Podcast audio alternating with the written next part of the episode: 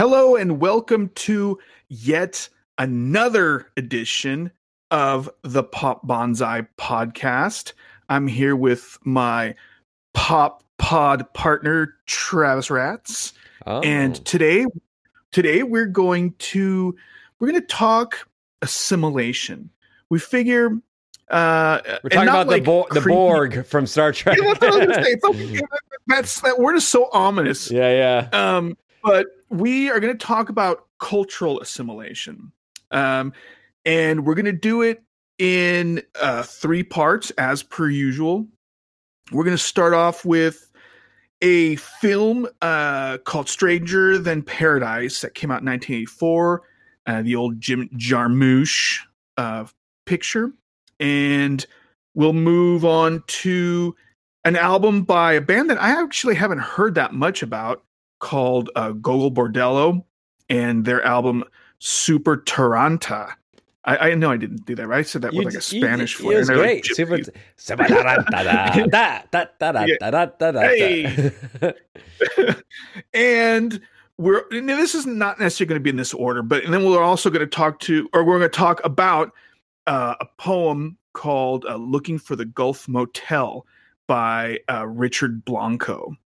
Mm. So, hope this sounds fun because I had a lot of fun absorbing all this stuff this week. None of this I've ever seen or heard. Um, this was pretty much Travis's uh, uh, picks, which is great. I Oh, love I it. see I what you're. I see what you're doing here. You're No, putting all playing the on me early. Yeah. No, see, um, it's a good thing because uh, I really like being introduced to new, older things. Yes. Yeah. Yeah. know, Yeah. Stuff that's out there that I'm like, oh, I should have seen that. It's so great, but you yeah. know, I haven't. I'll be that way next next episode because I haven't seen your your the main course on there. Um, yeah. So uh, we're gonna let's pull back the curtain a little bit here because uh, I'm gonna I'm gonna tell you something, uh, Jay. I wanted. Here's what I wanted. We started this Pop Banzai podcast. I was like, oh, here's some movies that I want to revisit, and I can put that in kind of the sets that I uh, we're kind of building. And sometimes we build sets together. And I remember loving this. I like Jim Jarmusch. I, I, I'm a big Jim Jarmusch fan. Not like a super fan, but Yeah. I enjoy most of his films and have seen most of his films. But I haven't seen Stranger Than Paradise since I was in college. It was one of the movies that I was introduced to in my one of my independent film classes, like as a freshman Oh, and and I hadn't seen it. I maybe I saw it another time in college, so I maybe seen it twice for that. But it it has been oh 16 years, and so I just was like, well, I want to I want Jay to watch this movie because I I don't you you've seen the movie now. It's not a like just hand it off to anyone and watch it kind of movie. Uh, and yeah. so I was like, all right, well, how do I build a set around this movie? And so we originally called this set the immigration set because in my head it's been 16 years. I'm like, this has to do a lot with immigration. Uh, and then I watched the movie. I actually watched it uh, uh, once and a half, uh, a time and a half here in the last week, and I was like, oh, this doesn't go as well with that. And then I was listening to the Gogol Bordello album uh, and looking at his poem. I'm like, you know what? This is really kind of. I think our conversation is going to be more about cultural assimilation than it is about immigration. So I think that we'll be able. I, at least those are some of the patterns and some of the language that that kind of struck me when looking at this picture. So as we start off here, um, uh, uh, Castro, Castro. What is that? Is that is that Mhm. always is that always how long has Castro been in America? that's a good question, man. Yeah, I don't know. How long has your family been? Uh, are you? Oh, my family. Yeah, yeah. I like the name. um, it- it's been um, so my grandparents immigrated from uh, from old Mexico, and so yeah, so it's just my mom and myself that are natural born. okay. Okay. Do you do you, you still have? Is there any kind of family connection to Mexico, or did you ever go with Oh your yeah, we mom? still have. No, we still have lots of family in Mexico. In fact, we used to go every summer back to um, Sinaloa and um, oh, Chihuahua. Sinaloa, Chihuahua. Oh, Sinaloa, Chihuahua, man, that's some rough territory down there, brother. it is now. Well, Yeah. it was then. No, yeah, it it's- was then. It's just the that's just the media's portrayal of it in America. We think of Sinaloa, we think of Chihuahua, and we think of you know like oh that's where everything comes from. But I taught Yeah, in uh, Phoenix, and I had a lot of students from Sinaloa and, and Chihuahua. Yeah, yeah. Um, no, that'll be interesting. I, I, I'm going to bring that back up when we talk about Stranger Than Paradise because I'm going to ask you if you ever had any relatives from Mex- Mexico visit you and what that experience was like, showing them around. Oh, oh, that happened quite a bit. Yeah. Yeah. So let, us go ahead and get into our main course here, which of course is the 1984 film by Jim Jarmusch, uh, Stranger uh, Than Paradise. I I'm, I always pause on that because I'm going to call it Stranger Than Fiction, Strangers in Paradise, but it is Stranger Than Paradise. Um, and had Yeah. you you had, you had not seen this film before, but you had seen other Jim Jarmusch films. So what what are your thoughts on Jarmusch? I I like Jim Jarmusch films a lot, and and you're right. It's not it's not they're not films that you can just say, oh hey, you liked you know Captain America, go see this. You know Yeah. this is a good movie. It's they're very. You have to kind of know how to, and I, I do. I, I so don't want to sound pretentious here, but it's go ahead, Jay. Like, like, preach, brother, man. Like, tell him, please, mansplain Jim Jarmusch to me. No. well, I just, mean, I mean the way I feel like I have to be in the right mood to appreciate movies like this, which Mhm. which Yeah. means they're not they're they're they're very character based. They're they're very atmospheric, and it's just something you have to put on when you're kind of in a, in a chill mood and you're ready to just just absorb the film, the the the, the just the scenery as much as the characters. And you know you can't be preoccupied with like proper plot advancement or, or a plot in general. plot at all yeah really Yeah. plot at all This is not a just have to popcorn be- movie. Jim Jarmusch movies are not popcorn No. movies. They're coffee and cigarette movies. Also a movie by Jim Jarmusch. Uh, yeah, it's like one where you're like sitting, and I think that's why they tend to be pretty popular for uh, uh, people in in film school or if you're making films because there is a really pretty good template for uh, how to make a film on a low budget here. Um, I think he actually got the original um, to to film the original short because this was a short movie first. Uh, so- Yeah. and it, the the beginning of this movie is it all takes place in kind of one apartment, and that was the original short film, and he got the uh, extra film stock from a very famous director, uh, Rebel Without a Cause, Nicholas Ray. I believe was shooting something. He had extra film left over. I believe it was Nicholas Ray. Uh, I can double check that. And gave it to Jim Jarmusch because film is gold. You know, if someone gives you so much film, then you'll shoot a film if you're a filmmaker. And and he shot that. And on the uh, the merit of that, he was able to actually uh, get some more. Uh, film and and make it a, a feature length and it's still pretty short runtime on on this film uh, but I thought that I, I we we we've talked punk before Jay on other podcasts, and uh, to me, uh, I think that's what I like about Jim Jarmusch. He just screams garage band, punk rock. you know Yeah, I thought the exact same thing when I was watching this. I'm like, it's just, it's so minimalist. It's just, it's, it's the way it's shot, and it's, it's, it doesn't even necessarily, it's not necessarily about anything really. Um, like a lot of punk songs, you know. I mean, geez, I mean, some Yeah. of the Ramones songs, it's like, you know, it, lyrically, you're like, what? Gabba gabba make any wee, sense gabba wee. Except you're one of us. but yeah, that's funny that you that you said that because I, I kind of thought that too. and I always love that in my pop culture. I like I like everything that shouldn't be as good as it is. Uh, I like I Mhm. like a movie that um you know exceeds low expectations rather than meets high expectations. Honestly, I think uh, Hmm, if that if that makes sense, and I don't even know if it does. But let me write that down. I like a movie that exceeds low expectations, as opposed to I'm running out of ink in my quill. Uh, you're talking about pretentious earlier. Well, uh, Jay, I, I, I, tend to lean more towards cinematic cinema that uh, jumps the bar as opposed to lowers the bar. Um, okay, so anyone who's watching this film, and I and I feel like this film in general is man, it's because it had been 16 years since I watched it, and in watching the first 20 minutes of the film, which was originally that short film, I was like, uh oh. What did I like about this film a lot? You know, and there are certain films in pop culture where it you have to digest the whole thing in order for you to actually savor it. Uh, and and this I think is one of those films for me where uh scene for scene, nothing is.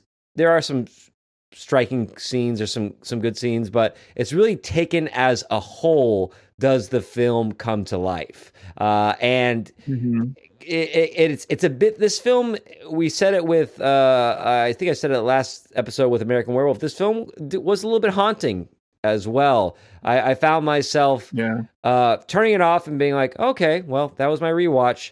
And then for the next couple of days, thinking about these characters, thinking about the style of the movie, thinking about some of those shots as well, because everything the camera's put on stilts and that thing does not move. Uh, you yeah, know, yeah. Uh, and I I have never seen so many blackouts in my life. Um, something like forty bl- t- black title cards. Uh, mm-hmm. It's just a collection of forty or so still scenes maybe even more than that, 70 or something like that. But just still scenes interspersed with title cards. So how did before we start talking about the assimilation part of it, how did the format of the film because you don't see that very much. And some might say it's lazy filmmaking.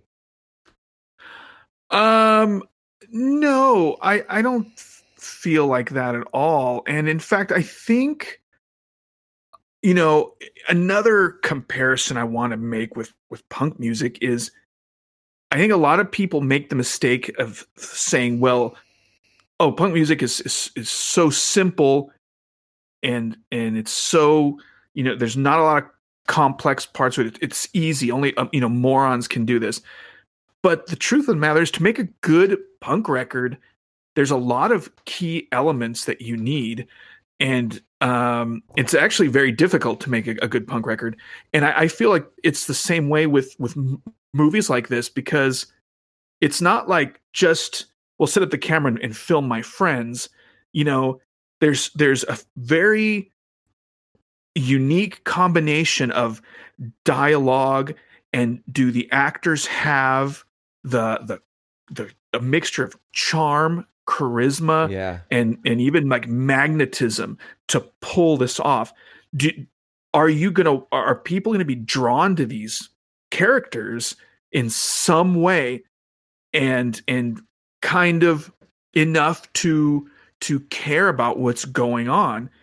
And it's kind of like the same thing with punk you know you, you need attitude you need passion. Style. You need like a, a style right and and charisma and and a magnetism all mm. the same way it, otherwise it's just and almost you know, in its raw almost in its raw form you could tell i mean you could tell magnetism when it's been put through a bunch of Hollywood filters, and that could still work. I mean, James Bond is a magnetic character, uh, but there's something yeah. about you know almost like taking these people off the street, or in this case, from the band yeah. Sonic Youth, uh, which are two our two two of our leads are from, which is crazy. Which I did not register until this viewing and looking at the film a little more, realizing that our two main guys were in the band Sonic Youth, which is much more punk rock than that.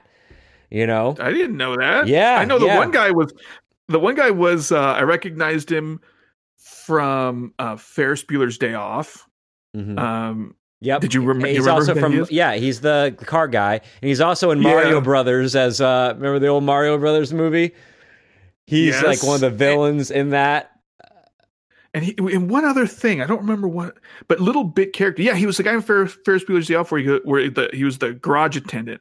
Where he goes, "What country do you think we're in, or what kind of country do you, or what country do you think this is?"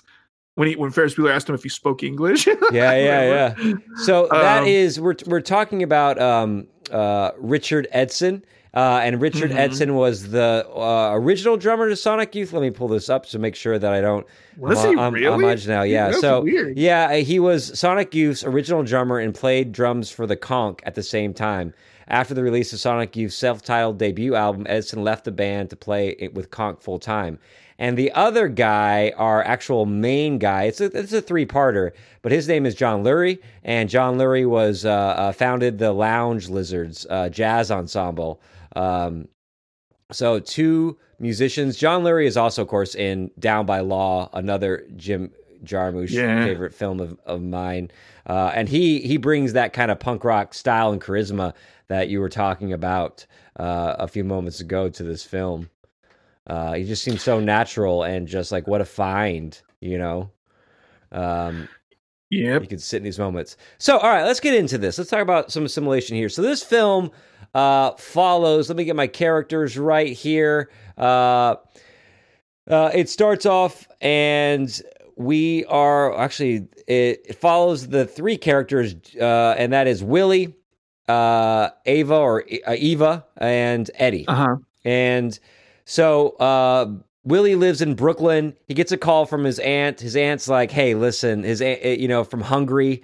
You know he's uh, a Hunga- Ge- Hungarian, probably first generation or American. His parents were probably immigrants, uh, or maybe he was even born in Hungary and assimilated uh, early in life. And he gets a call from his aunt, and he's like, "Hey, your your your cousin." Uh, is it Eva or Ava? I, I think it's Ava. Ava. I don't know. Yeah, I don't yeah. Yeah. Uh, here on the cast list, it's uh, uh, EVA, but um, yeah, they're Ava. I believe it is Ava as it's well. Ava. Yeah. And Ava comes straight from Hungary for her first time in the United States because she's going to go live with her aunt. But before she can go to Cleveland, she has to stay with uh, Willie for 10 days. Uh, we meet his best friend uh, and huckster partner, Eddie. And then Ava leaves to go to Cleveland. And then we pick up with the film a year later where Eddie and Willie go to Cleveland to visit Ava. You get to see this this Cleveland scene and how Ava's doing, and then the three of them take a trip down to Florida, where they get into a couple of shenanigans in Florida. There, so if it sounds like there's not much of a plot there, because there is much of a plot there, it's kind of like a hangout movie, but not like a Linklater or you know Kevin Smith or even a recent Tarantino hangout movie. It's literally just the camera is hanging out around these people, and you're watching them. Hmm Yeah, and um, so first of all, Willie was not happy at all that Ava was was uh, going to stay with him for for ten days. Um, yeah, he, he was, I thought it was so weird that he got that call from his his aunt. Yeah. and like he, even though apparently he understands Hungarian, he didn't want his aunt speaking it to him, Yeah. which I thought was really. He doesn't want anyone like, speaking it speak to him. English, Yeah, speak yeah. English. Yeah. You know? yeah. Um, He says on that phone call, he says, "I don't even, I'm not, I don't consider myself part of the family." You know, because she's asking for this favor as a family member, and he says right there in the first five minutes, "I don't consider myself part of this family." And then we don't hear what's being said until he finally agrees. Uh, and I love it because his reason is, "I'm busy. I got a life here." And what we what we find out is he has absolutely nothing to do. Uh, yeah, he's got and- nothing going on. and then we cut to Ava coming in, and this uh, very, one a very famous shot from this film is Ava walking the streets uh, of Brooklyn for about five minutes to a Screaming Jay Hawkins song, which repeats over and over again this film because it's the only tape she has in her kind of speaker. So it's so. It's 1984, okay? There's no such thing as a hipster at this point. Uh, but it is the prototype for it because Screaming Jay Hawkins was not that that song now has some clout to it, but in 1984, that wasn't like a we're digging this out and this is a cool song now. It was Right. It was just this weird song choice for a character in this movie, and it's all in black and white. This movie, so you see her walking through the streets of Brooklyn, uh, straight off the uh, the plane, uh, and to the song of Screaming Jay Hawkins, uh, "I Put a Spell on You." and uh, uh, and then she gets to the apartment, and you have this whole twenty minute uh, apartment scene. So, what do you think and this apartment scene is where we really get to see some of the assimilation happening, this cultural assimilation. What do you? What is Eddie's? What, what do you think? Um, Willie's response is to having. Why does he not want her there? Do you think? You know, I, I'm not exactly sure. I, I I started thinking, well, he he seems like the him and his he only hangs around his one buddy um, and sometimes I think, you know, he's he's the kind of guy he doesn't have any responsibilities. He, he wants to do what he wants to do, like when he wants it. Like he, he's just like a like an impulsive dude. Like I said, no responsibilities, and I think he thinks Ava is going to be just this huge pain in the ass for him that he's going to have to, you know, show her around and, and take her with him to whatever they do. You know, that there's a scene where um, he's watching football and she's asking all these questions about it, and he's getting really frustrated having to explain it to her. And he's like, what, what? The, what does the quarterback do on defense? Yeah, uh, what, what happens the, the quarterback, quarterback doesn't pl- uh, play defense. and yeah, and she's you know, and he just doesn't want any part of it. He just you know, or here's another one of my theories. Um, it just he he obviously doesn't want to remember where he came from, right? And I think being close to family because Ava's straight from the airport from Budapest. It reminds him of where he came from, and he doesn't want to remember. Right? He's so harsh, um, and like you said with his aunt, like the first thing he says to her, she says hello, and he's like hello, and then she starts speaking in uh, Hungarian. And he's like, English. We speak English here. Only speak English here. You know, come in, yeah. right? And he's really harsh right off the bat. Really not not nice. Um, but what what this reminds me of, uh, what I, this first part of the movie is so claustrophobic. It's in this tiny apartment. It's this kind of shitty apartment, very bare. Dude, I can't believe you used that word because I I had that word locked and loaded yeah. for a little bit later. Well, guess what, Jay? I got to it first. Sorry. wow. Um, okay. Anyway, sorry. And uh, to me, if you are hosting someone from a different country, there is a babysitting quality to it. And no one mm. likes to mm-hmm. babysit, especially someone this character's age. And this character is a cool, hip character. The way he dresses is not of 1984. Like you said, he's kind of like he's not he's not he's eventually what the talking heads would kind of assemble the style to but he's more yeah. like i see like kind of being like a like a sinatra kind of like he's he's a hipster of a crooner in the 1980s you know? Uh, yeah and yeah he looks snazzy. he's got things to do. He's got horses to bet on. He's got poker games to play. He's kind of just grifting through life. He doesn't want to babysit. And even though she's not a child because she's from a foreign country, he treats her like a child.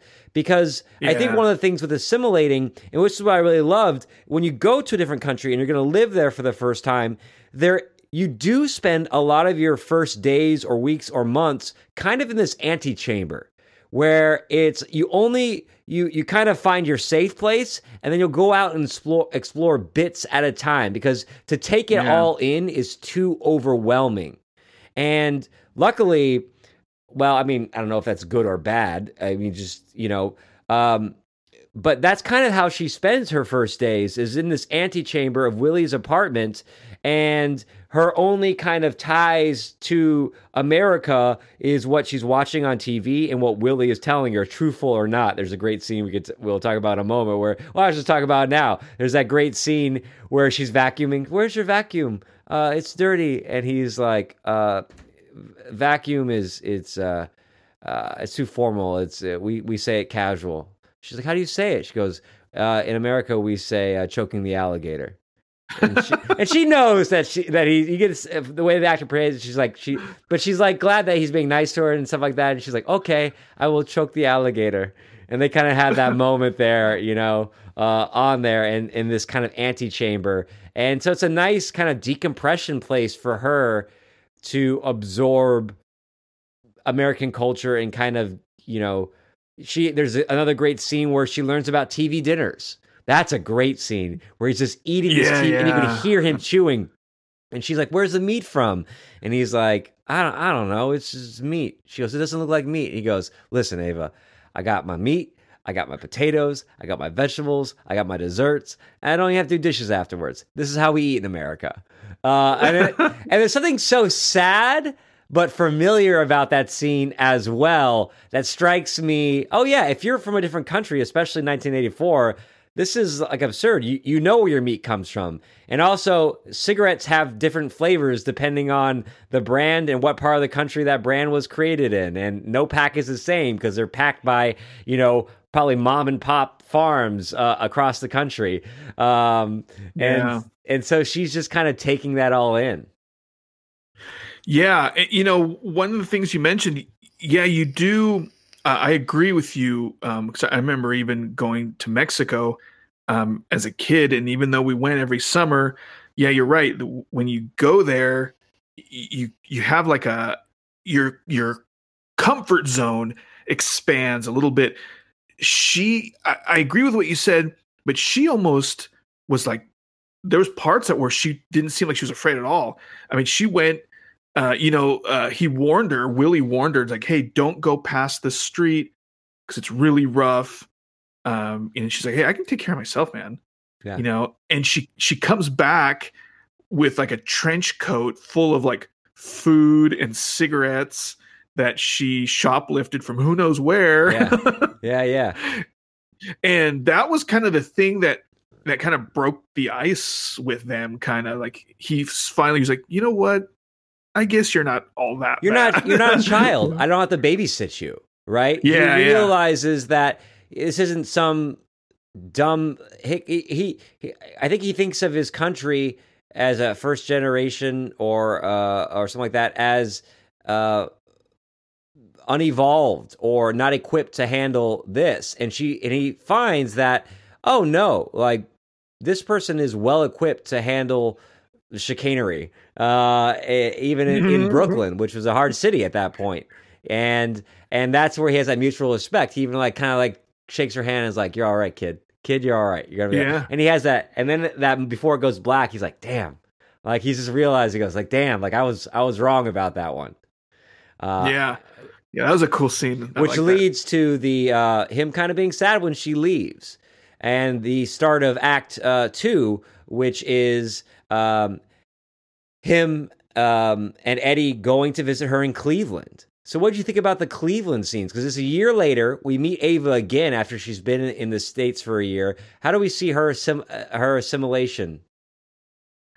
The Cleveland scenes were the the parts where I felt claustrophobic, probably because it it was shot in in black and white, and it was like in the dead of winter in Cleveland and there was just snow and everybody was always bundled up and I'm like there's something about this that's just confining for some reason. Great they, joke where they go to the, the lake and it's you can't yeah, they see, go to Lake Erie. Yeah, you can't you can't see even past the dock. And she's like, yeah, normally it's uh, it's not always like this. yeah, well, yeah, it's it's it's like this snow drift. It's like white out everywhere, and and uh uh Eddie's like it's really beautiful and she's like yeah it's not always like this and she couldn't see anything you know yeah. but um, yeah, early, anyway, early so, on in the movie, Eddie was like, "Where are you going?" She's like, "I'm going to Cleveland." He goes, "Oh, beautiful city, beautiful city." She goes, "You've been?" No, no, I haven't been. yeah, he does it twice, and it's so it's not, but it's so subtle. Like you have to watch this movie twice to laugh at it almost, because the first time you're just getting inoculated to the style and everything. But the second time you watch it, you're like, that's that's pretty fucking funny. Um, and then Eddie has this very t- interesting line. They're sitting up on the train tracks. They've been in Cleveland for a couple of days, and Eddie's like, "It's funny, you know. Um, you go someplace and you you look around and it just feels like home. Feels like it just feels like the place you left." You know, because yeah. they were in the middle of winter in Brooklyn, and now they're in the middle of Cleveland, and it looks like it could be shot in the same place.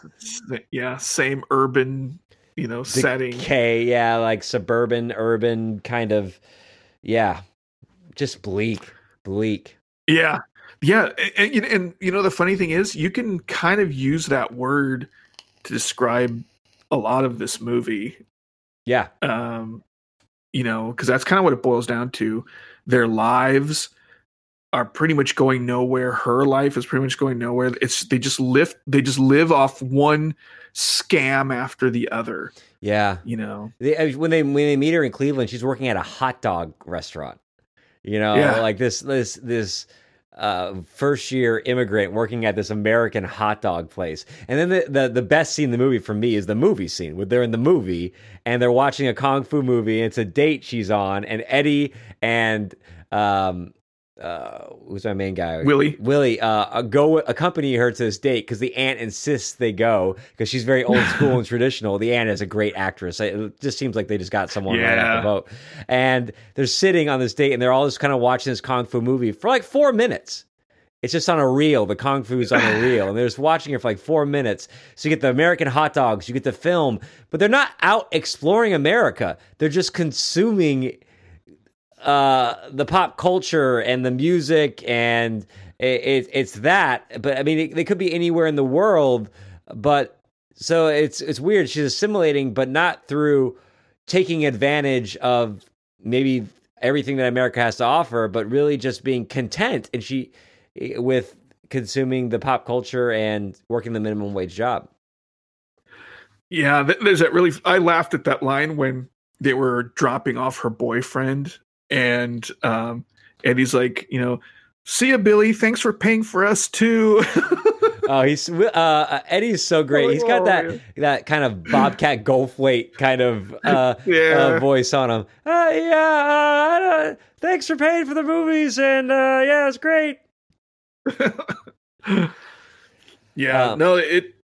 Oh, sorry. Go ahead. Oh no, I was I was gonna I was gonna say, and then it, it really takes a, a, a it's by contrast when they go down to Florida and they do a long drive down there, and you get to see a lot of that drive to Cleveland. You get to see a lot of the drive, and then from Cleveland to Florida, you get to see a lot of the drive.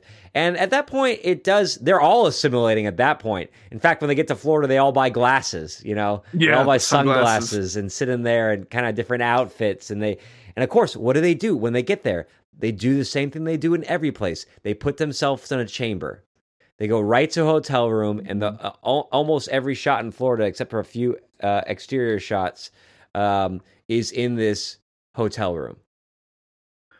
Yeah, and and here's where everything kind of starts to fall apart. You know, they're kind of getting sick of each other. You know, before um Eddie and Willie had kind of good luck pulling off their scams. Now they get to Florida and and they have a streak of bad luck. They they lose all their money betting on a horse track or was it dog was it dog Dogs. track? Ah, I think we. I dog. feeling dogs. I think we should dogs. Man, I don't want to Yeah. bet on dogs. no, I got a feeling. I got a feeling, Willie. I think this is. You know how you have those feelings? It's so great. and yeah, and they're getting sick of each other, and everything's starting to, get, to fall apart, and getting really tense and uncomfortable.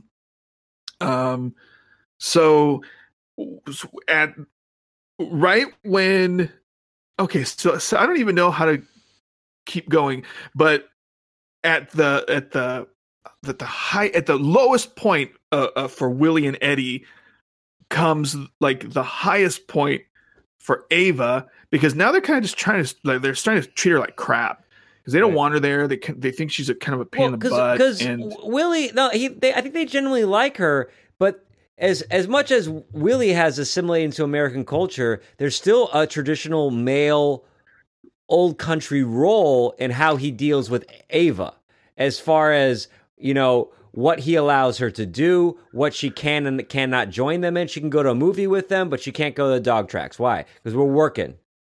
You know, this is didn't he say something about girls are bad luck? yeah, Didn't he say like of got this bad luck at kind of. track? It's a very older brother, younger sister Yeah. uh, relationship going on there, um, and it feels It's- very old yeah, so- world to me in some ways. Yeah, I guess so. You're I guess you're right. Yeah.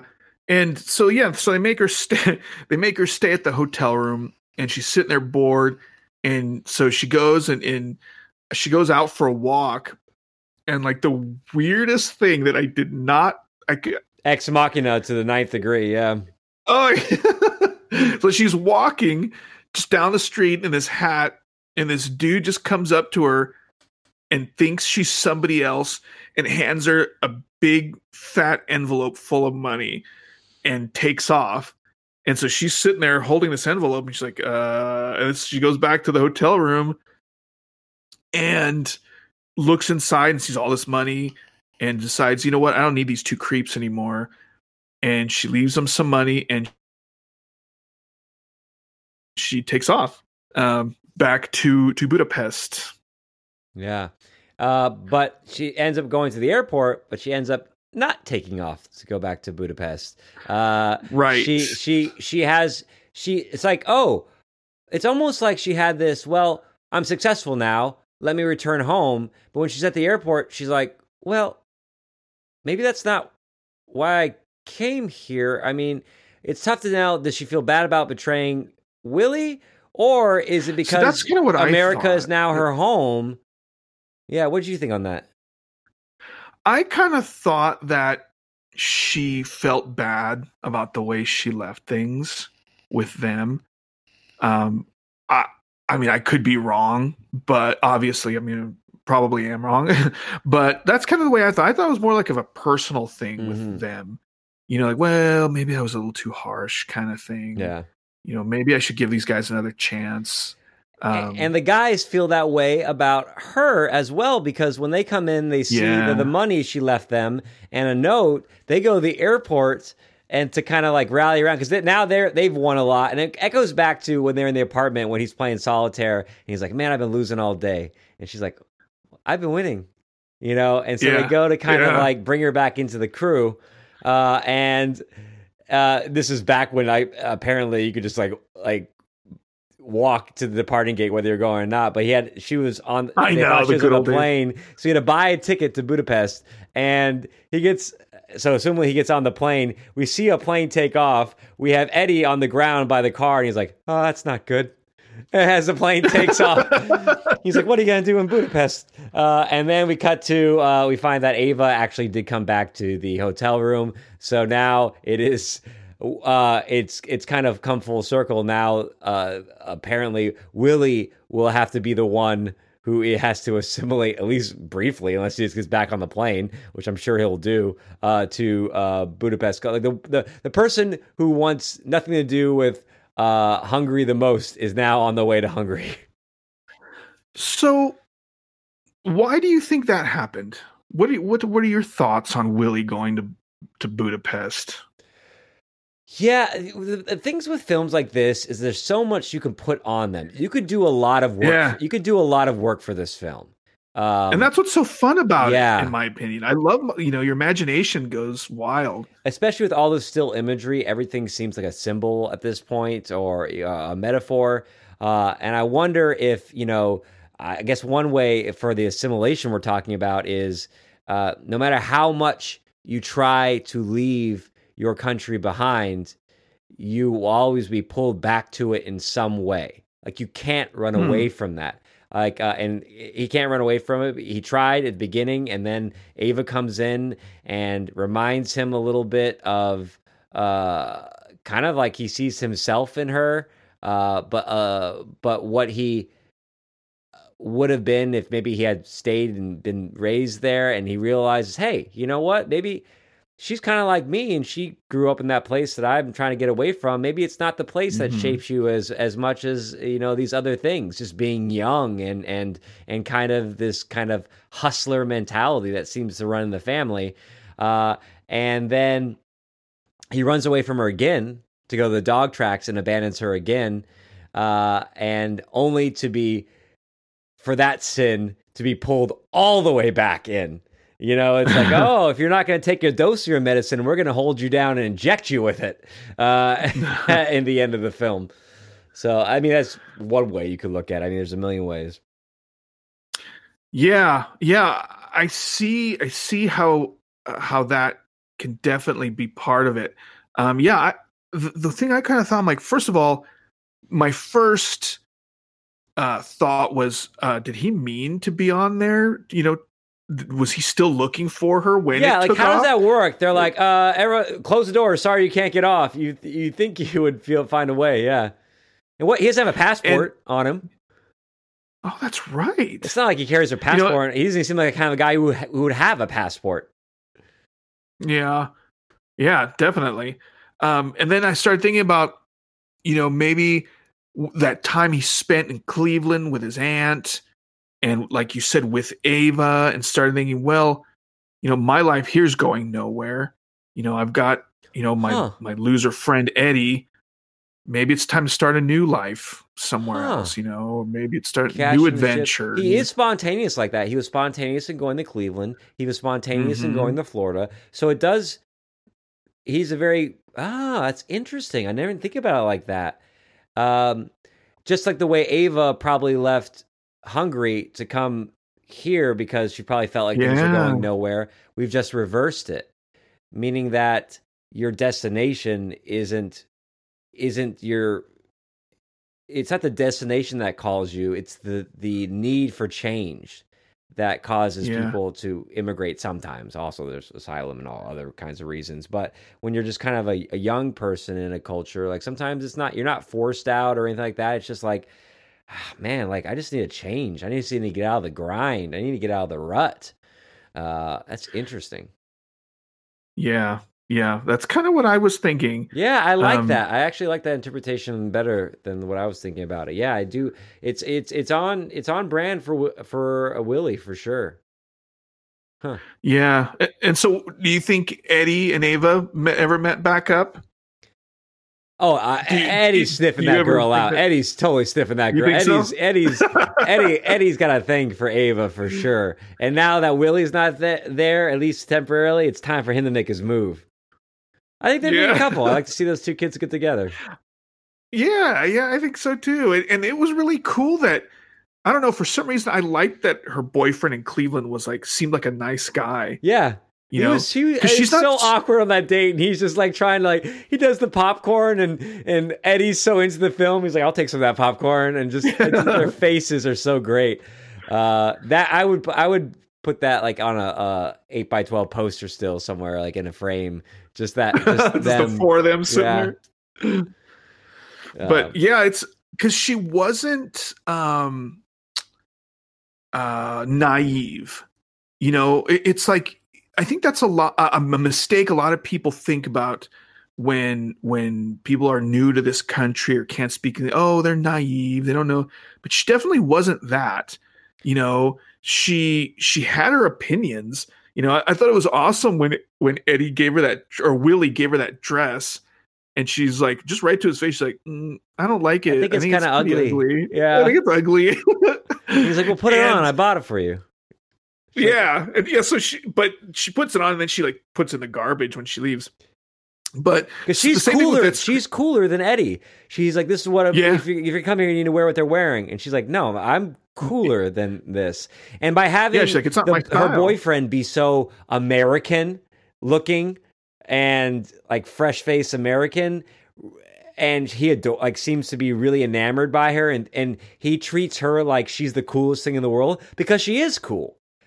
Like Yeah. cool doesn't, you know, America didn't create cool. You could be. It's not. It's it's it's an internal thing.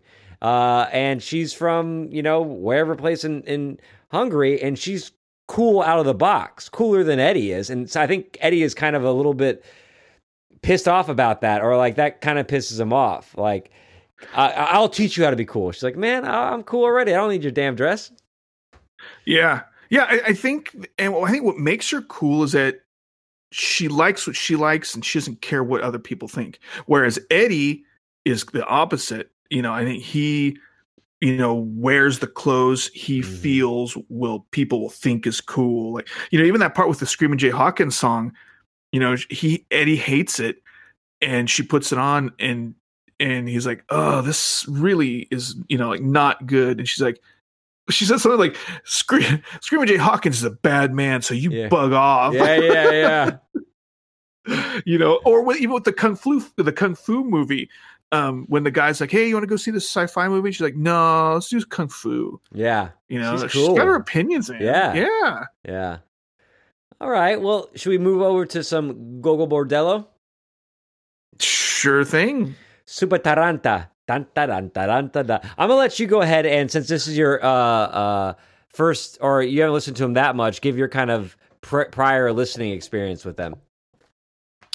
Um, okay, so I have heard the name, uh, of course, of that band, Gogol Bordello, and they're from New York City, and the the lead singer uh, comprised this band of other immigrants um, in out of New York, and their this album in particular is on side one dummy which is uh, uh, like an la label. Uh, bands like the casualties are on there flogging molly uh, gaslight anthem. And um, this album in particular super Taran- super uh, came out in 2007 it was uh, number 14 on rolling stones best of 2007 lps so, I mean, that's that holds some weight, and it's a, it's a pretty critically acclaimed record, and I I've read a little bit about them.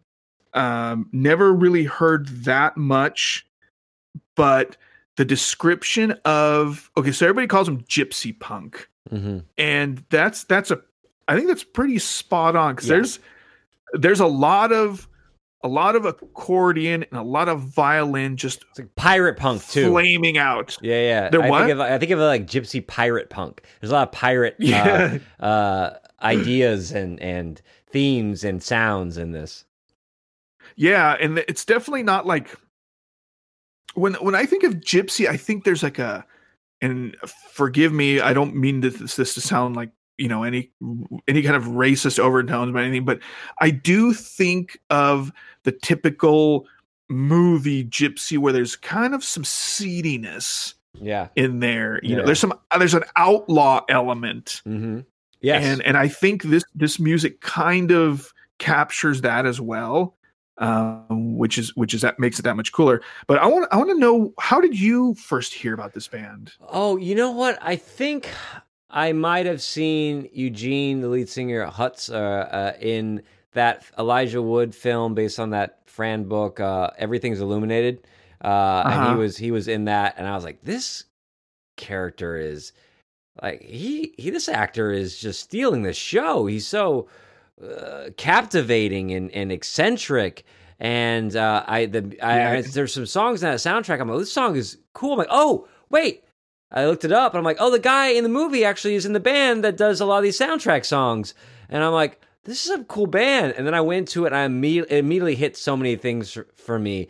Like you said, that kind of outlaw sound. I love um, kind of that automatopoeias. I love the vocal drumming they do. I love the ranta danta danta danta or like simpa da da da da you know like that that feels very percussive to me. It also feels very foreign and of uh, almost like polka esque, and it's also the things yeah. that remind me of ch- a punk chants like um like agnostic front. Ah, i gotta gotta go. Gotta gotta gotta go. You know that i love that i say that piratey like yo ho ho type yeah. music that chanting. It just feels like they are trying to communicate energy not through lyrics or or screaming but through this kind of cadence. I love that kind of cadence in their music. Uh, and so everything was mm-hmm. just so catchy and and fun um, but also a little bit mischievous a lot mischievous i should say yeah, yeah. um it's the music is uh, okay so some of the lyrics that i can make out um, are are there's there's a message in some of these, um, especially in the in the song "Tribal Connection." Um, you, so you listen to the, the the the instrumentation, and it's it is it's very a lot of it's very fast. It's very theatrical, um, and and I think it's really cool that he he puts um, you know some some pretty poignant lyrics in some of these songs. Um, like, I mean, some of them aren't like, uh, because well, two of my the, my favorite songs on here were were Tribal Connection and Wanderlust King. Mm-hmm. Um, what you know, Wanderlust King is kind of pretty much what it is, what the title says, but um, yeah, so I thought it was pretty cool that that he, In- he in puts tribal- in some some tribal connection it it has that um uh, no can do this no can do that what the hell can you do my friend in this place that you call your town Right? Yeah, um it's pretty punk too. yeah That's almost and there is almost as, like Clash lyrics. as kind of like you know if he's from the uh, Ukraine, and there is this in all his music there is this longing for the purity and the joy that he finds in Ukrainian culture, but he doesn't like the oppressiveness of some of the rules and laws in that kind of Eastern Bloc culture. So it, it, it's it's it's interesting that you know when they they go to Manhattan and they become this punk band, and he's this kind of you know uh, immigrant to the United States. Uh, that you you hear in the song "American Wedding." Uh, where he laments how Americans throw a wedding. He says, "Have you, have you ever been to American wedding? Where's vodka? Where's marinated herring? Where's the souffle that's got the taste? Where's the supply that's going to last three days?" Right? And for he even vocalizes it, like I said, for in Ukraine, the wedding is da da da da da da da da da, and then at the end of the song, he goes, "Make sure your wedding doesn't end up like this," and he goes, "Do do do do do do do do." He brings it all down. Do, do, do, do, do, do. And so, like, just in the way he does that, you show, like, in my culture, like, we celebrate this way, da da da da da da. In your culture, you do a wedding this way, do, do, do, do, do, which kind of goes with the do, do, do, do, do, Yeah, yeah. do, do. Uh, and, but at the same time, in some of the lyrics, like Tribal Connection, uh, you know, he talks about kind of these not, uh, Nazi esque things. I think it says here, um, uh, uh, come on, is that real so much to ask from all these goddamn Nats- Nazi feudals? I'm going to take it to the community because I want to. I want everyone to see there uh, never was any. Consp- you know, it's there's some po- political stuff in here as well. So um, it's a real kind of mesh, and I think a lot of people assimilating to different cultures. Um, some people want to cast off everything from the place they've left, uh, and other people uh, they're looking for an opportunity, but not necessarily looking for a new identity or culture. Uh, and there's th- both of them are are appropriate ways to come into it. It's like, no, I want to I want to leave everything behind and I want to take on. We're going to see that in a little bit of that poem that we're well, we're, I thought we were reading Mother Country, so that's the one we, we did, but we'll talk about that in a moment. that's in that one. But yeah, like the idea of how much you take with you and what are your reasons for leaving a place. And that affects how willing you are to assimilate and how much you uh-huh. assimilate. That's interesting. Yeah. Yeah. I Yeah, I never really um understood people that want to co- I mean, I totally get trying to keep your um your identity and and the parts of the culture that you love because even like the Hispanic culture that I grew up in um there's a lot of stuff that I love that I don't see in in you know uh, popular American culture, and and but I don't get just completely shutting yourself off to that as well. Mm-hmm. Um, I always had fun doing both, you know, and and sure there's certain things, you know, like you're talking about, like like weddings, um, stuff like that. That's just so radically different.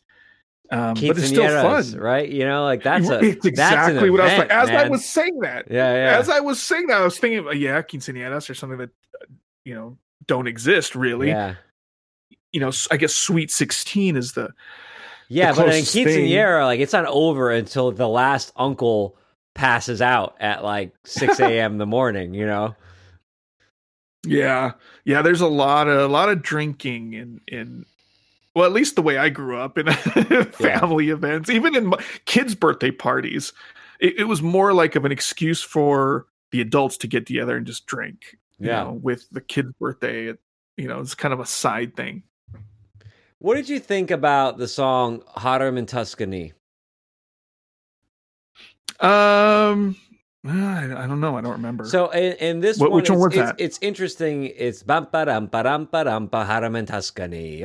Uh, but in his, he says, "Yo, Uncle Sandro, how do we really know?" But seems like politicians can be only wrong. So in this, like he talks about Uncle Sandro, and there's a theory here that that's just kind of like a colloquial thing in Ukraine for saying Uncle Sam, and it's kind of about. So you can read this song as someone who leaves, you know, their home and goes to America and gets dumbed down and then comes back to their home country and everyone just looks at them like a dumb person because of the way they they walk and the talk and the things they say. Um, and so they assimilated to American culture and then when they came back they are just kind of like the the moron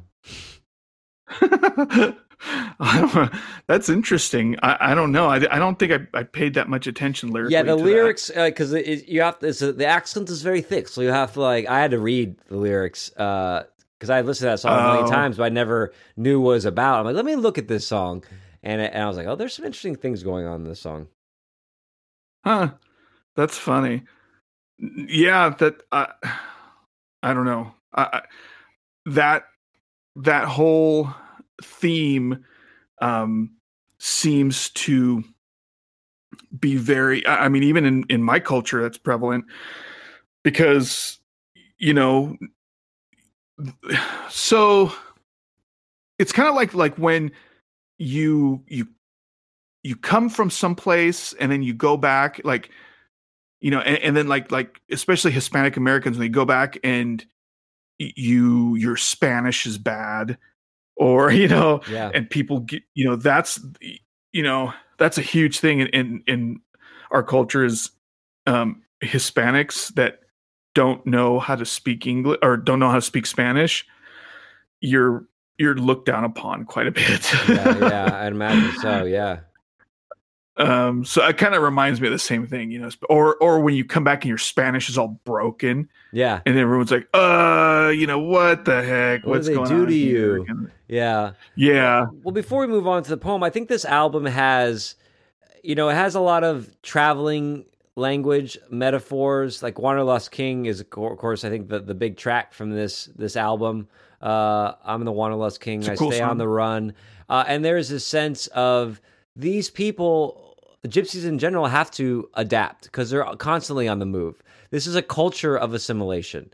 Um, you know, I Mm, grew up in. yeah. I'm an American. I grew up in different different cultures my whole life. Uh, and one of the things that an unintentional byproduct of that is I can pretty much get along with any group. Like any, like I can kind of read that and then adjust myself to fit into that. Whether it's something more urban or if out, out west with a cow, I can talk to cowboys, I can talk to gangsters. Uh, you know, you kind of adjust yourself to that because you know living in in two different cultures and then visiting other cultures, you just when you've been doing it since you're a kid, you you just get used to assimilating.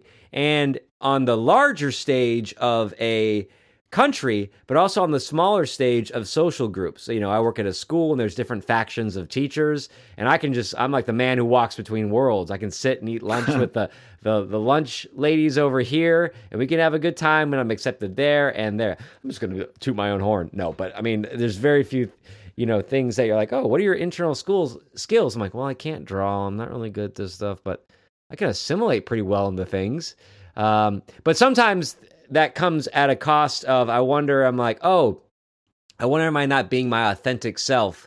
Because my assimilation button is so, just so tr- triggered so easily. Even on podcasts i go on someone's podcast and i'll just assimilate into whatever style their podcast is. Uh, and i wonder you know so uh, i'm like oh that's that's i'm like i'm glad i have that ability but i wonder if sometimes you know there are some people who are themselves no matter what situation they're in and I, i'm envious of that uh, as well That's really interesting. Uh, no, I, I definitely think that is a quality that I wish more people had. Mhm. Um, because that's one of the things especially like a like a management style. You know, people always say, you know, don't try to bring people into your box. You have to step into theirs.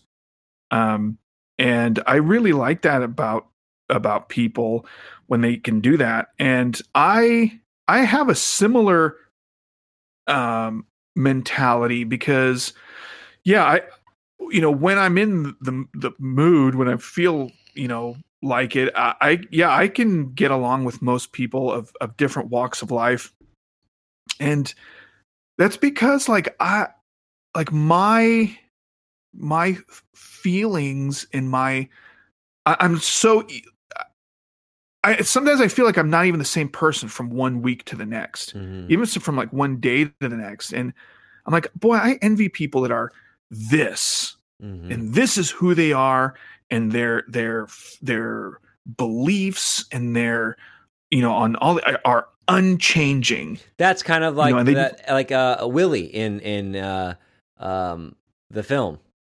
Yeah, yeah, yeah. yeah you know you go through life like a like a friggin you know like a boulder unchanged uncompromising and i'm like i kind of envy people like that that that's it's but me it's like i'll read something i'm like huh that's interesting i'll read something else like huh well that's interesting too you know um so I, I, I get what you're saying about yeah. that for sure Speaking, um, speaking of, of reading, we did a little reading, a little bit of reading this this week because we we did poetry, and one of the typically poems tend to be a little bit shorter. Uh, and this was a a, a poet that uh, I, I have. I'm I'm not a, a, huge poetry hound. I have some issues with poetry. Poetry is to me is kind of like photography, where the problem with it is um, it is one of the highest art forms of written writing. Uh, but it's also one of the most accessible for anyone. Uh, meaning that because of its lack of a specific form, um, you can string together some pretty words and call it a poem. And if people don't know what they're looking at, they can, they're like, oh, it is. And I guess that's fine.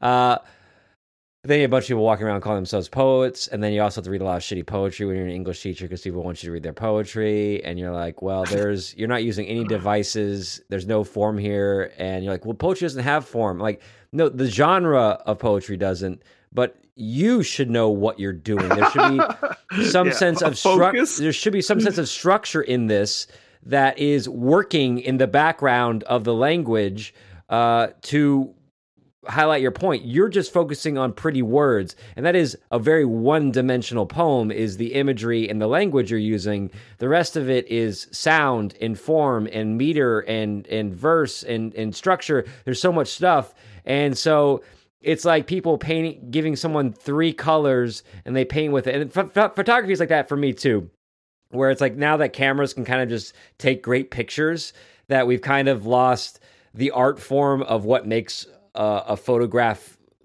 extraordinary piece of art, like the work behind mm-hmm. it. Uh, so I, I, so I tend to not follow a lot of poets, uh, and I kind of stay out of that world because I find as I get into it, I'm like. I don't know about this, uh, but I, I, our, our, our poet that we looked at um, was Richard Blanco, who's a contemporary poet, uh, and he is uh, first generation Cuban.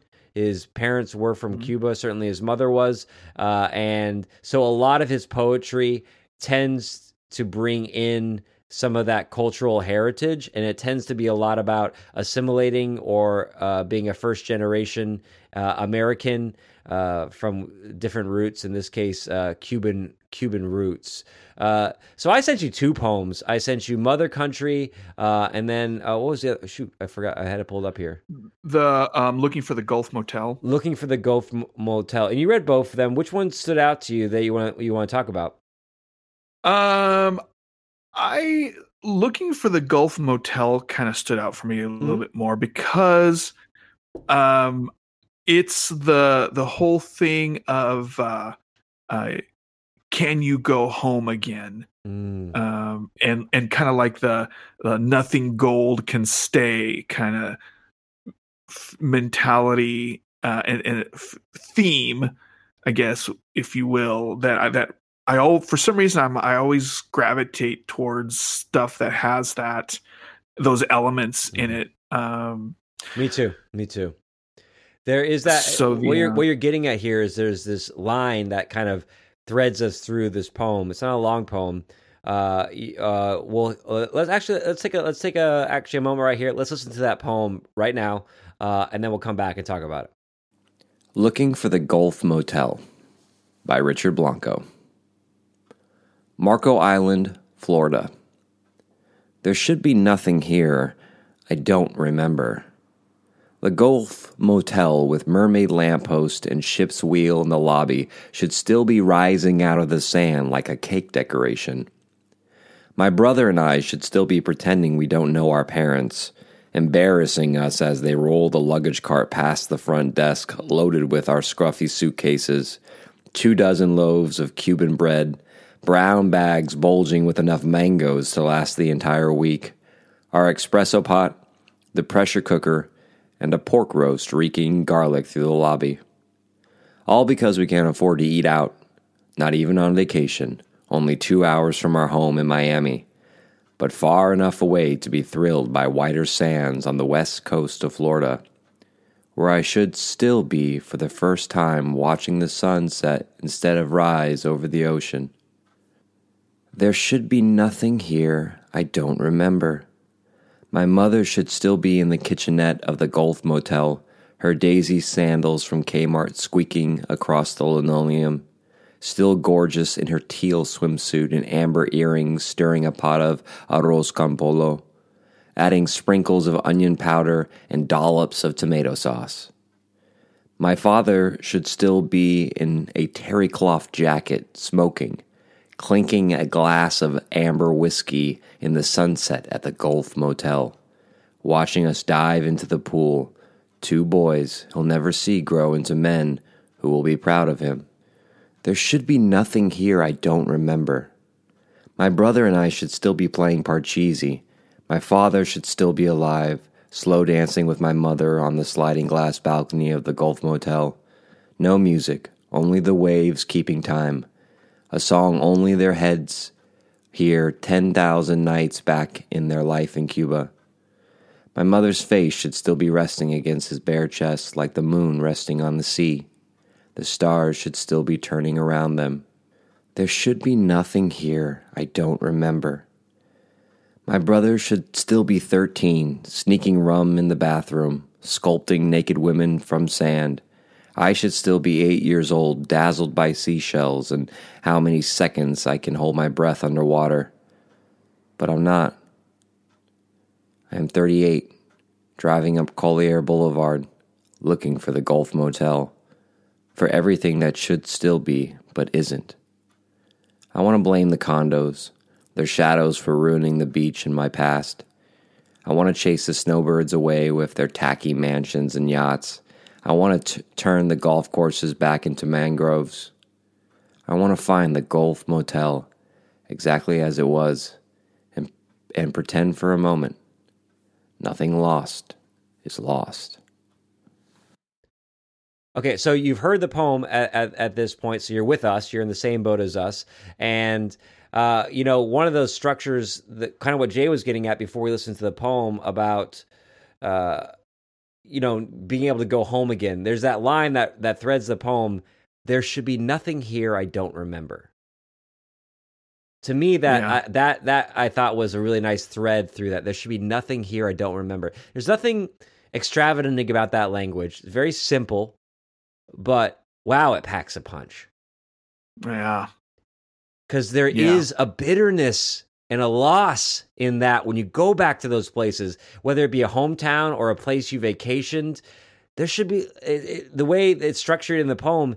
It's almost like there's. It's almost like there should be nothing here I don't remember. Like what the f- what the fuck happened here? yeah, Like you stole something from me, America, progress, evolution. You took that. Uh, and that to me felt like it, it was kind of admonishing, but also reflective and nostalgic in the poem at the same time. yeah. I mean, I think everybody has those moments when you're like, you know what, I want to go see my childhood home again. hmm Um, you know, you take girlfriends or children or whatever to your childhood home, and there's a there's always that certain element where a part of you goes, you know, gosh, you know, as much as I want to stay here, this is so different. Okay, so I, I, let me tell you a little story. I don't know if I if I told you this or not. So the place I grew up was in Central Phoenix, and it was uh, a nursery, like a citrus nursery, and it was a, a couple of two or three acres in the middle of Phoenix. That was a citrus nursery, and had a few houses on it, ours included. It was my grandfather's, and my I was raised by my grandfather, and my grandmother. And on this nursery had a few houses where the workers and their families all lived, and that's where I grew up. I um, grew up a- among all these other families, and mo- these other kids didn't speak any English. So when I started school, I didn't speak hardly any English. Um, I understood it by watching TV um, and stuff like you know, like the cliche goes. Sure, sure. Um, and so, um, after a while, um, my grandfather couldn't run it anymore, and so he sold it off, and it was sold at, to different nurseries, and eventually, a developer bought it, who um, completely transformed. Not well, actually, let me, take that back. He didn't completely transform it. He um, made the property into a kind of a community space.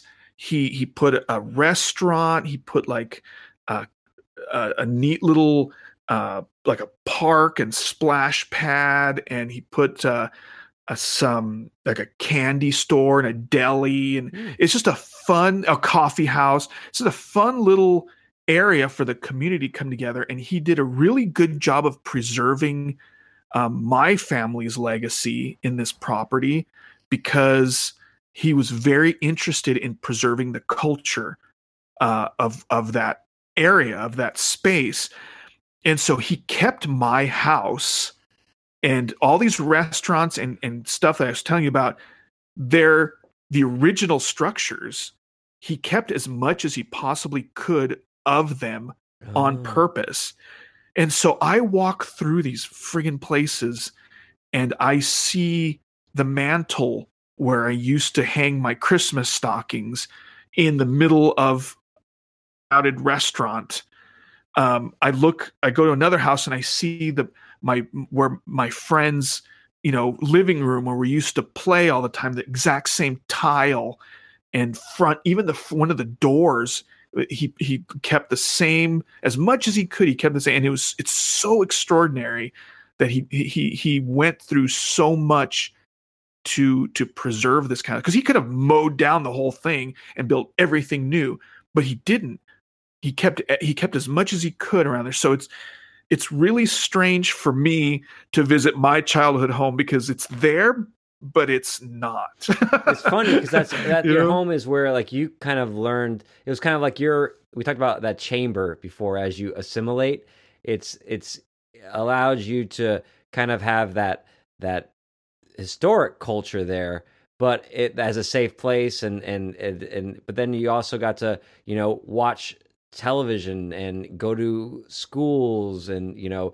uh, you know all that. And then the actual place because it was under uh, good guidance assimilated into american culture in a way that preserved it and also that respected it.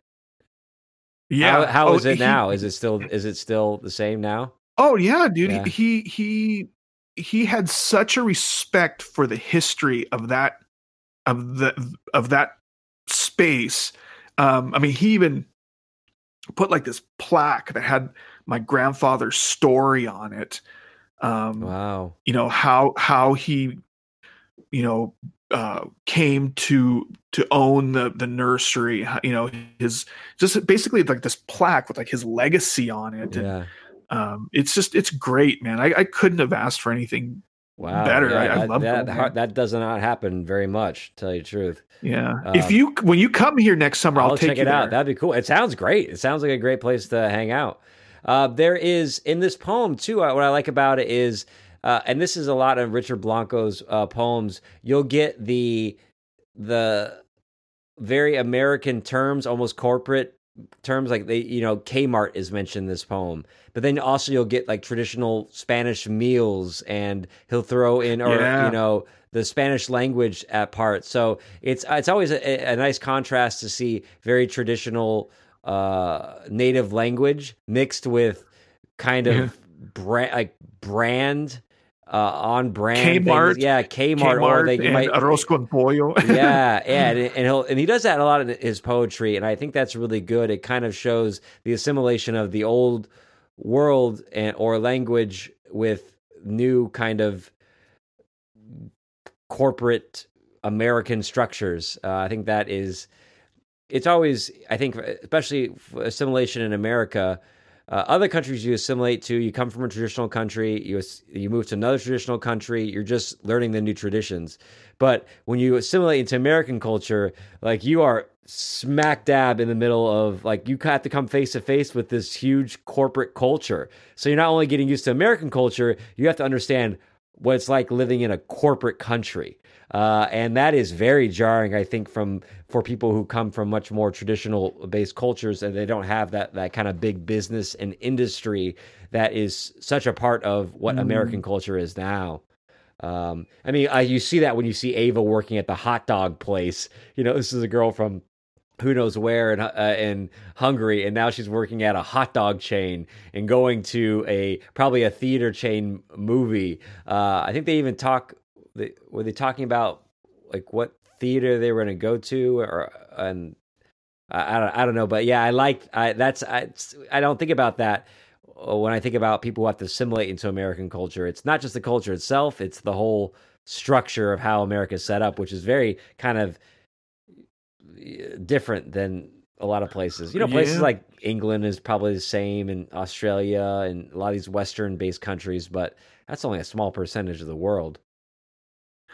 Yeah, you know, uh, especially from you know somebody that's that's because the, the places we used to go to in Mexico were very, very poor. Mhm. Um, so there wasn't a lot of you know like Mexico City now, um, which is like you know there's have most of everything. I mean, it was it, yeah, like you were saying, they go from a culture of of like uh, tradition and and like just like the essential parts of life the survival to something that's so like a consumer culture yeah, and and it's so different yeah, um, consumer culture is a, better, suddenly- is a better way to say that. Yeah, you, you nailed it. Yeah like you know suddenly just priorities just you know go north and south Yeah, you know it's it's like you know you're like okay so now, so now i'm supposed to care about you know uh this music why does you know Well, I gotta buy. I why got. does Wait, I, care have, about this I have to buy those particular jeans, or else it's Yeah, going to yeah. affect how people view me. Right, you're right. These shoes, that you know, I have to have this haircut. I have to have, yeah, Yeah. Whereas opposed to if you move from like Thailand to Malaysia, there's certainly going to be cultural differences, but not that huge, like a whole different way of interacting with the world. I guess I don't know. Mhm. Maybe it could be, but at least in my perspective, yeah. Maybe now. Knows? yeah.